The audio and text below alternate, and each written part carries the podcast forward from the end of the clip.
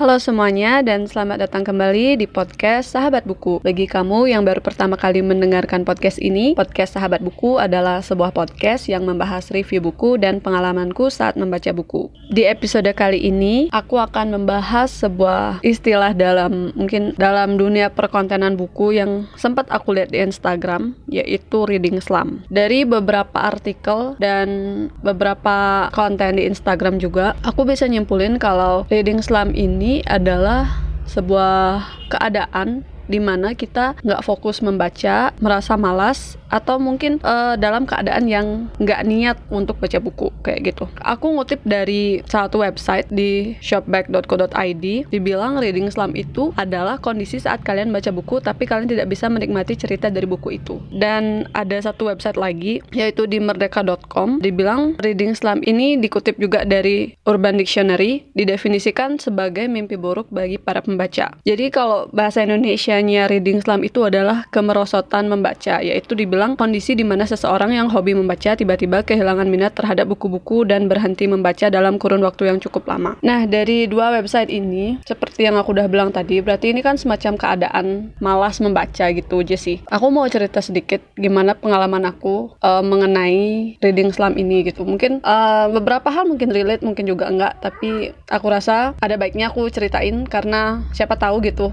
uh, ada di antara kamu yang ngerasain ini juga dan mungkin uh, pengen mendengar gitu cerita dari teman-teman yang lain. Jadi ini dimulai dari aku tahu istilah reading slump. Aku taunya dari Instagram. Aku lupa dari siapa tapi seingatku dari salah satu bookstagrammer di Instagram gitu. Dan itu udah kayak dibilang definisinya itu adalah uh, keadaan di mana seseorang itu malas membaca. Terus aku mikirkan apakah aku pernah menghadapi situasi seperti itu? Dan setelah aku pikir-pikir ternyata emang ada masa di mana aku tuh kayak aku emang baca buku tapi nggak fokus dan nggak bener-bener nikmatin baca buku itu. Nah beberapa keadaan yang menurutku bisa istilahnya memicu reading slump ya adalah uh, satu kita terlalu target dalam artian mungkin sebulan kamu punya target berapa berapa buku yang harus dibaca gitu karena aku juga punya target kayak gitu. Tapi di sisi lain buku-buku yang istilahnya kamu pengen baca di bulan itu buku-bukunya terlalu berat mungkin ya dalam artian uh, pembahasannya bukan sesuatu yang mudah dicerna gitu mungkin perlu waktu dan istilahnya ya gitu berat gitu selain itu jarak waktu sih juga menurutku bisa ngaruh ke reading slam itu. Dalam artian kayak gini, aku ada masa di mana baca buku tuh bisa seharian, terus juga sampai malam begadang. Dan buku yang aku baca bisa aja novel yang nggak ringan gitu kan.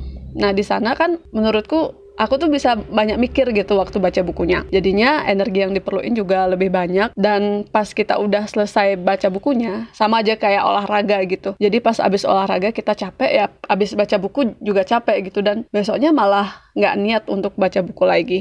Mungkin kayak gitu ya. Aku nggak tahu sih itu istilahnya reading slam atau enggak, tapi aku rasa itu adalah salah satu situasi di mana mood bacaku langsung turun setelah itu gitu. Nah terus apa sih yang bisa kita lakuin biar nggak gimana ya biar nggak kena reading slam kalau dibilang nggak kena menurutku itu bisa bisa aja situasi ini terjadi pas kita nggak sadar karena kita terlalu enjoy tapi entaranya lagi berapa hari gitu siapa tahu langsung hilang aja moodnya gitu karena seperti aku bilang tadi misalnya kita target dari satu buku ke buku lain aja pindahnya mungkin malas gitu. Itu siapa tahu buat kita jadi malas baca juga. Jadinya ya setiap hari boleh sih target cuma menurutku harus di gimana ya semacam harus dipikirin juga. Target-target yang kita pengen capai itu harus harus banget sekarang atau gimana gitu. Mungkin lebih tepatnya aku bisa ngomongin tentang gimana sih caranya me memanage bacaan biar nggak kelamaan kena reading slump. Mungkin ya karena ya aku sempat nyoba beberapa kali dan ini caraku untuk istilahnya mungkin tetap konsisten membaca buku paling nggak seminggu. Karena aku kalau target harian tuh udah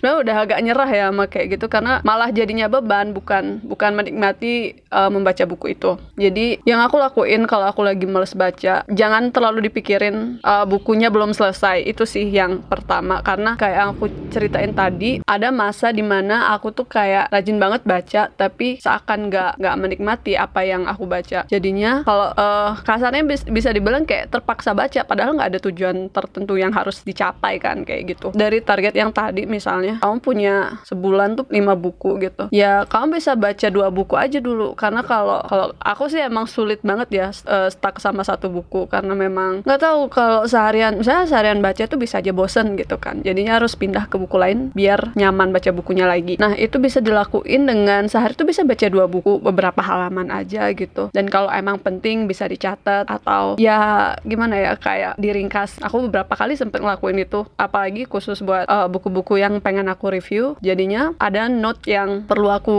isi. Kita juga bisa ngelakuin hal-hal kayak nonton film dengerin musik atau juga ngelakuin hal lain deh selain membaca. Jadi kayak aku bilang tadi kalau aku targetnya seminggu tuh mungkin tiga hari atau empat hari gitu harus baca buku. Nggak setiap hari cuma ya istilahnya moodnya emang harus bagus gitu. Jangan memaksakan diri kalau emang nggak mood baca malah baca buku. Malah makin pusing sih kalau aku rasa. Terus juga kita bisa ngelakuin banyak hal lain. Bener-bener harus jauh ya dari buku yang mungkin kita anggap kita baca tapi nggak kita nikmatin kayak gitu. Dan mungkin ini yang terakhir ya. Uh, masih relate sama yang tadi. Jadi nggak apa-apa banget buat nggak baca buku selama beberapa hari. Karena aku rasa malah dengan kita maksain baca buku setiap hari tapi nggak nikmatin ya itu bakal nggak ada gunanya gitu. Useless menurutku. Jadi beda kalau memang uh, fokus kita baca setiap hari dan kita menikmati itu itu udah beda beda urusan. Jadi itu kan nggak kena reading slam hitungannya. Tapi kalau nggak menikmati ya menurutku malah memaksakan ego gitu jatuhnya ya. Dan dari sana aku rasa salah satu hal yang